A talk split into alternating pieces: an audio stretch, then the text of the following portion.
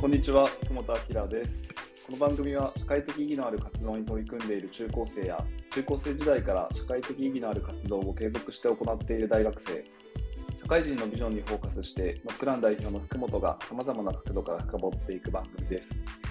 第8回目は中学受験で神奈川県の御三家栄光学園中学校に入学するも、このまま大学を目指して勉強するのかが正解なのかを疑問に思いながら、プロゲーマーを目指し、1年で中退。その後、プレイヤーとしての道を諦め、プロゲーマーチームの運営に回り、弱小弱小チームから、えービッグゲームス運営のフォートナイトでアジアランキング6位のチームまで成長させ、現在 e プラクティスという e スポーツの教材開発事業で企業準備中の野田さんをゲストとしてお呼びしています。野田さん、よろしくお願いします。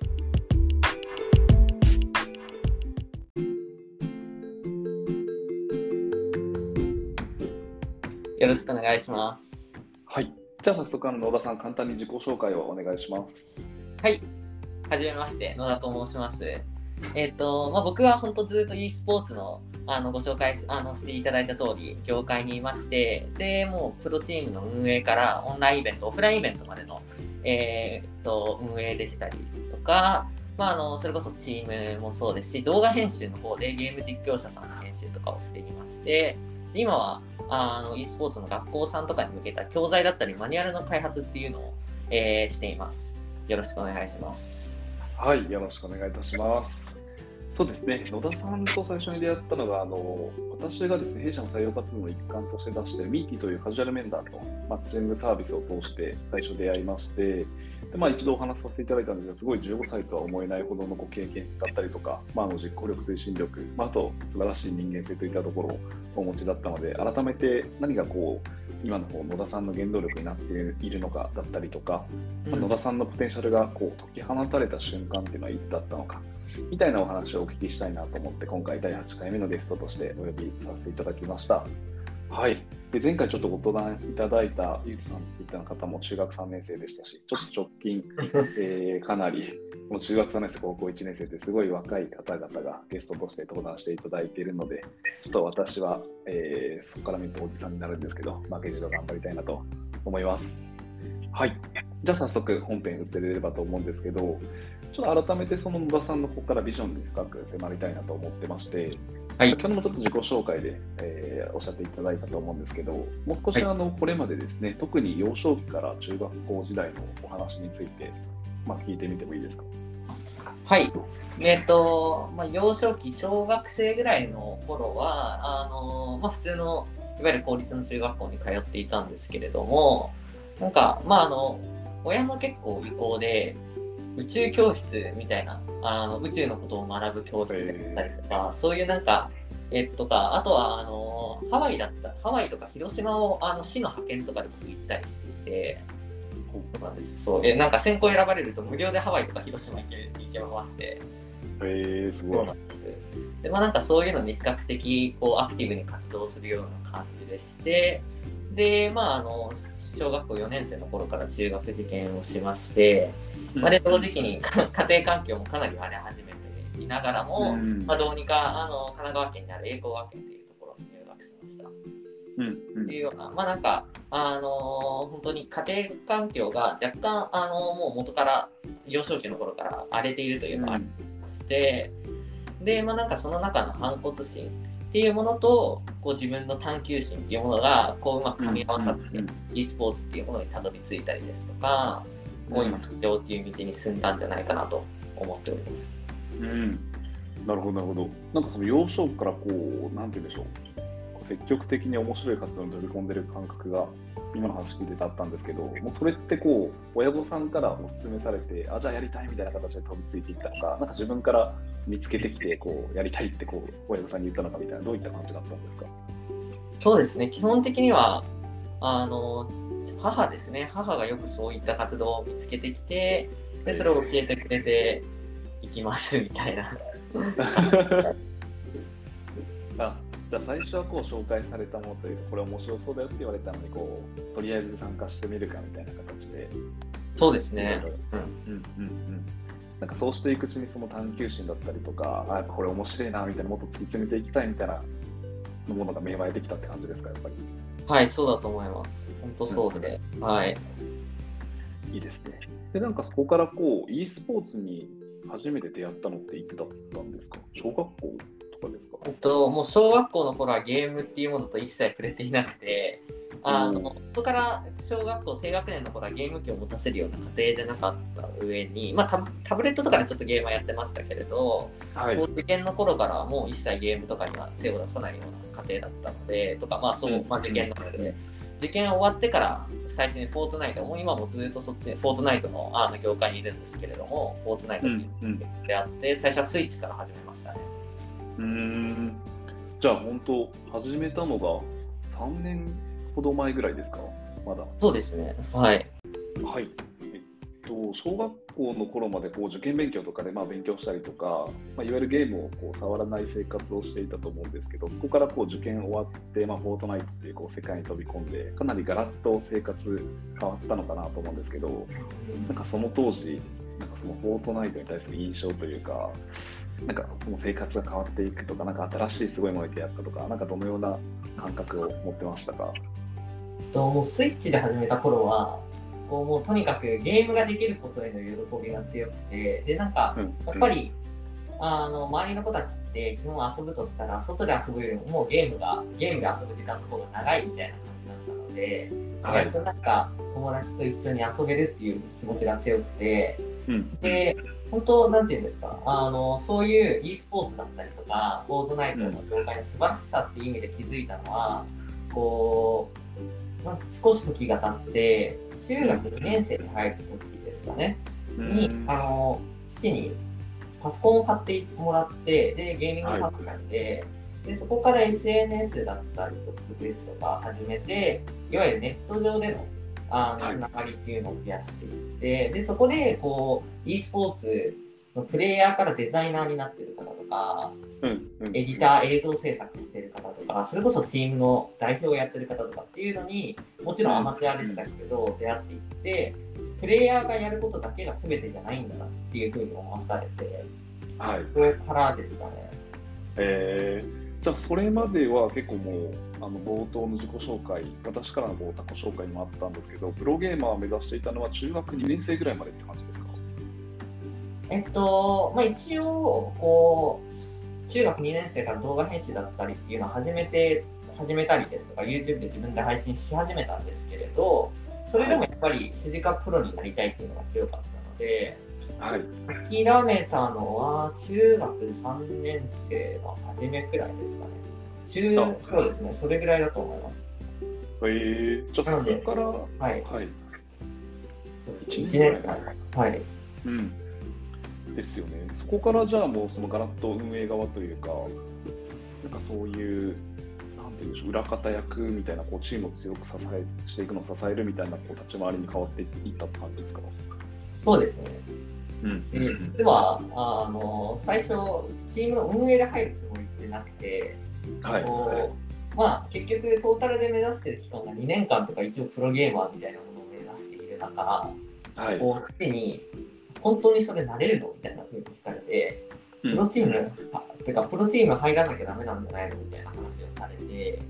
で、なんか e スポーツのチームってプロチームの定義がとても曖昧なので、でそんなんだったらプロチーム僕も入れるよって言って、僕でも入れそうなレベルぐらいのコーディングやっているチームを探したのが、僕がずっとあの運営していた川野っていうチームで、へそうなんです。そこから、こう、なるほどちょうどそうなんです。フォートナイトを新しく作りますっていう、新しく立ち上げますって時だったので、新体制で。なので、そこのメンバーの、あの選手としてのメンバーで最初僕が入ったんだけれど、こう、新体制のメンバーだから、他のメンバーの集めとか、そういう運営面での仕事みたいなのをちょっとずつするようになったっていう感じなんです。ああじゃあそこがきっかけで、まあ、最初プレイヤーとしてこう入ったにもかかわらず、まあ、どんどんとこう運営側というかそちらの面白さにも気づいてって感じだったんですかね。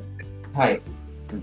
んなんかとはいえけどそのプレイヤーとしてプロゲーマーを目指す、まあ、かなりあの大きな夢かなと思ってまして、まあ、いはいろいろとこうそこで行動もされていたと思うので、まあ、かなり諦めるのって、まああのー難しかったんじゃないかなとか思うんですけどはい。なんかそこはどのような感じだったんですか？そうですね。なんか、同時期にずっと一緒にやっていた子がいて、もう本当に1日5、6時間はその子と一緒にプレイするみたいな感じだったんですけれど、結果今その子があのもうプロゲーマーに一戦で活躍してるんですけれど、えーこうはい。急そうそれと同時期あのそのちょっと前ぐらいに急激にその子が伸びた時期がありましてうんうん。どう考えてもこの子を抜かすのって無理じゃんと思ってでじゃあ練習時間を増やせばいいのかなとか、えっとじゃあもっと努力をするのがいいのかなとかって考えたんですけれどいやでもはい。確か1日56時間一緒にゲーム一緒にプレイしてるのにあどうしようもないよなみたいなでそこからもう少し僕もあとプラス3時間8時間とかやってたりなので1日。はい動画、そう、もうじゃあ時間じゃ無理だな。学び方とかセンスがダメなんだなって思って、きっぱり割とうんうん諦められましたね。ああじゃあもうそこでパキッとこう諦めたというかまあ自分の中で一旦区切りをつけてじゃあそれだったら運営側でチームを強くしようっていうことにこうガラッと方針転換したんですか？そうですね。うんうんなるほど。いや、その意思決定ができるっていうのもすごいですよね。で、まあ、そのチーム運営に回ってからは、まあ、いわゆる弱小チームというか、そのチーム作りたてのところから、アジアランキング6位まで、はい。野田さんの手をこう加えながら育っていったみたいな感じですか？そうですね。うんうんうん。なんかここのエピソードで感慨深いというか、今でも覚えてるようなエピソードとかってあるんですか？ああ、なんかあんまりポジティブな話ではないんですけれど、はい。こう、まあ、うちゲーム内のアジアアジアのアジアで一番あのオンライン上で開かれる大きい大会で1位取った子がいまして、うんうん。で、その子が確か16、17ぐらいだったんですかね、1年ちょっと前ぐらいに。はい。で、まあ、1位取ったし、海外進出させてあげるかみたいな話になりまして、サーバーごとでうんあの分かれているので、やっぱりあの人口が多くて強い人が多いヨーロッパに行く方が上手にもなるし、お金も稼げるんですね。うん。はい。そうであの、お金もチームが負担して生活費だったりとか、それなりの金額を出すってことになったんですけれど、はい。こう住むところであったりですとか、これからどうしていくみたいなところを一緒にお金出すのももちろんチームと一緒に考えるべきなのに勝手に全部決めちゃうみたいなのがあってはい。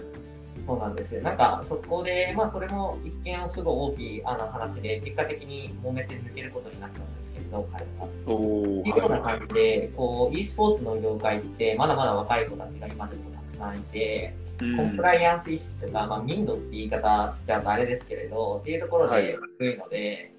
こう、まあなんか、今やってることにもつながってくるんですけれど、うん。こういう子たちにいわゆる俗人的なあのコンテンツ作りっていうのをさせちゃうのって、本当にそれでいいのかなってで、別に彼らが別に民度がいわゆる低いって言われるのって悪いことじゃなくて、今、はいまだまだ社会に出たことじゃなくて、ゲームばっかやってたら、そりゃそうなんですよ。でもそこに責任とか大人が早めに押しかけ、あの、なんていうんですか、押し付けちゃうのは良くないんじゃないかなって思った出来事が、すごい、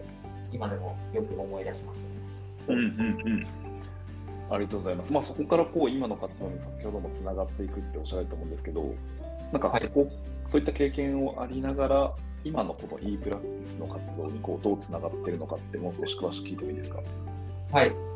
そうですね。えっと、最初は僕、コーチングサービスで、こう、プロゲーマーのことが副収入源でお金も稼げて、で、そのフォロワーさんとかと一緒にマッチングできるサービスしたらいいじゃんとかって思って、で、まあなんかそれもいいわゆる独人的なあれで、まだ気づくのがその前の時に、あの、その頃出来事がある前に立ち上げたんで、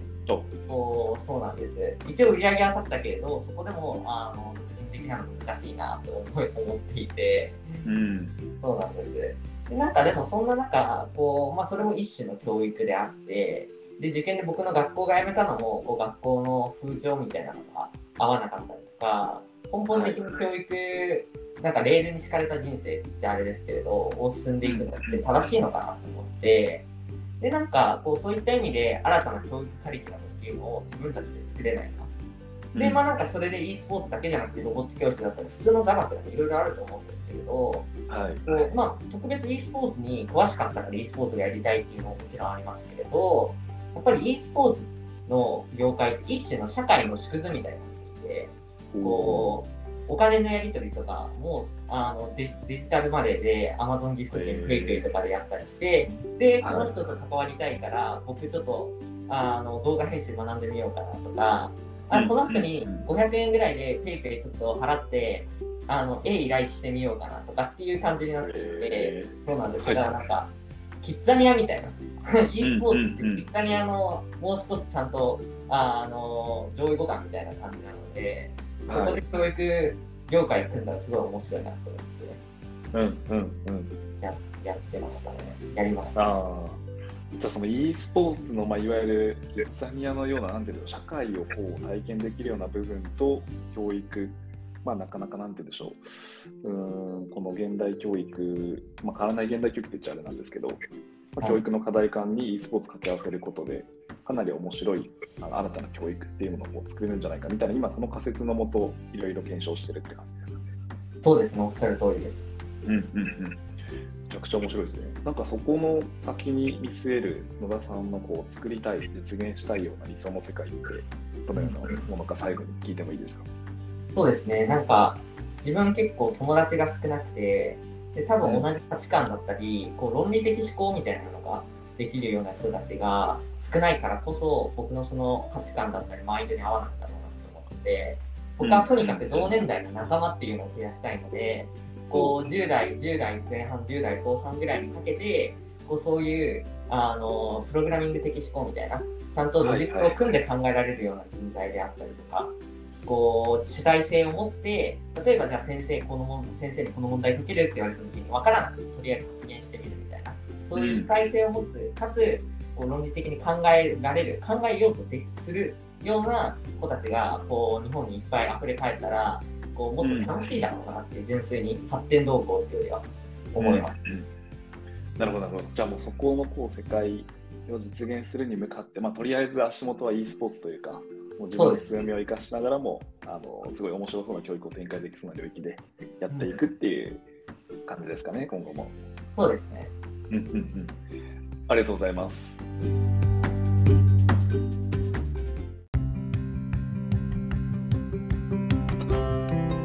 というわけで、第8回のクラムジャーナルスタジオのゲストの野田さん、本日はお越しいただきありがとうございました。こちらこそありがとうございました。はい、もし最後にあの視聴者様の皆様に一言あれば、えーいただけたらと思います。はい。まあ、今これを見られてる方、中高生の方が多いと思うんですけれど、こうここから今から、まあ、中学受験した子もいると思いますし、高校受験、大学受験っていうのが、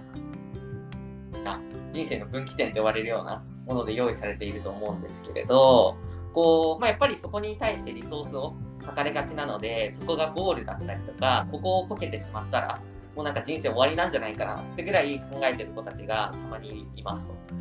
まあでもそんな子たちに僕が言いたいのは、こう僕も学校をもちろん辞めるし、こうで学校を辞めた先で見えた新しい世界っていうのがたくさんあって、